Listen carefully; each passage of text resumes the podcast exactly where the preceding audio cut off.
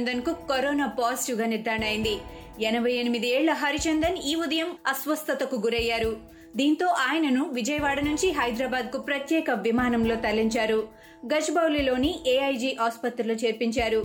ఆయనకు వైద్యులు పరీక్షలు నిర్వహించగా కరోనా పాజిటివ్ అని తేలింది. ప్రస్తుతం గవర్నర్కు ఆక్సిజన్ అందిస్తున్నామని వైద్యులు తెలిపారు.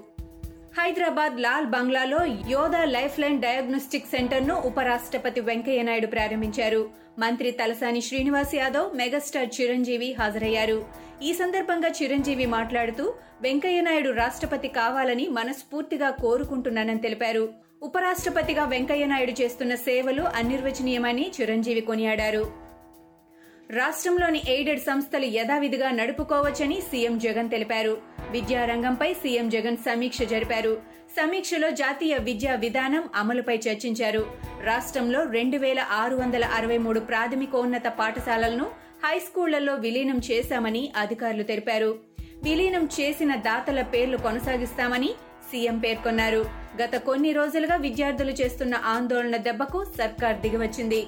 వైసీపీ గెలుపుపై టీడీపీ నేత అచ్చెన్నాయుడు సవాల్ విసిరారు. కుప్పంలో వైసీపీ గెలిచిన గెలుపు ఒక గెలుపా అని ప్రశ్నించారు. మంత్రులు సంబరాలు జరుపుకోవడం సిగ్గుచేటని అన్నారు. దొంగ ఓట్లతో గెలిచి మంత్రులు బొకేలు ఇచ్చుకోవడం దారుణమని అన్నారు. టీడీపీ కార్యకర్తలు చేసిన పోరాటాన్ని అభినందిస్తున్నామని చెప్పారు.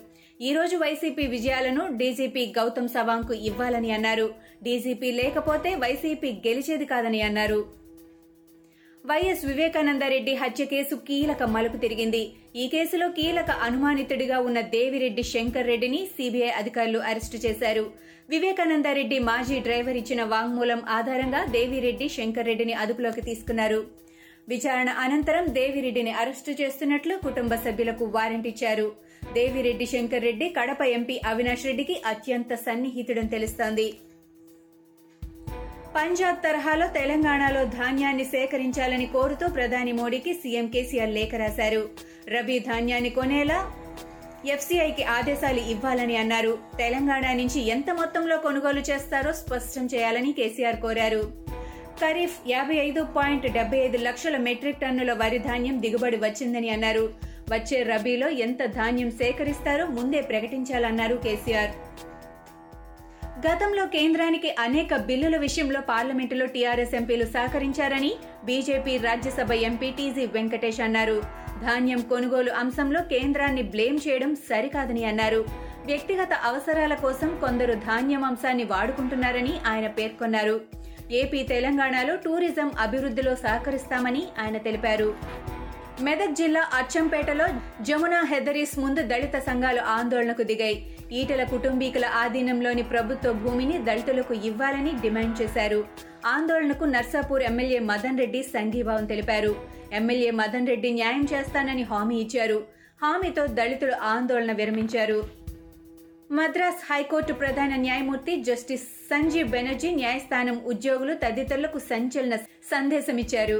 ఈ న్యాయస్థానంలో ఫ్యూడల్ సంస్కృతిని ధ్వంసం చేయలేకపోయినందుకు తాను తీవ్రంగా విచారిస్తున్నానని చెప్పారు. తనకు సంపూర్ణ సహకారం అందించిన హైకోర్టు ఉద్యోగులు సిబ్బందికి ధన్యవాదాలు తెలిపారు. ఈ న్యాయస్థానంలో ఫ్యూడల్ సంస్కృతిని పూర్తిగా నిర్మూలించలేకపోయినందుకు విచారిస్తున్నానని చెప్పారు. ప్రముఖ సినీ నటుడు మోహన్ బాబు ఇంట విషాదం నెలకొంది. ఆయన సోదరుడు రంగస్వామి నాయుడు తుది శ్వాస విడిచారు. ఆయన వయసు అరవై మూడు సంవత్సరాలు. గత కొంతకాలంగా ఆయన అనారోగ్యంతో బాధపడుతున్నారు. రంగస్వామి నాయుడు మృతి పట్ల పలువురు సంతాపం వ్యక్తం చేస్తున్నారు. ఆయన ఆత్మకు శాంతి చేకూరాలని ప్రార్థిస్తున్నారు.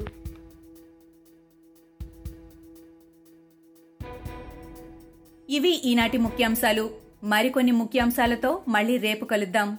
ఈ షోని క్రమం తప్పకుండా వినాలనుకుంటే మీరు ఈ షో వింటున్న ప్లాట్ఫామ్లో కానీ లేదా Google podcast Apple podcast Gaana మరియు ఏ ఇతర పాడ్కాస్ట్ యాప్లోనైనా సెర్చ్ చేసి సబ్స్క్రైబ్ అవ్వండి. కొత్త ఎపిసోడ్ వచ్చినప్పుడు మీకు అప్డేట్ వస్తుంది.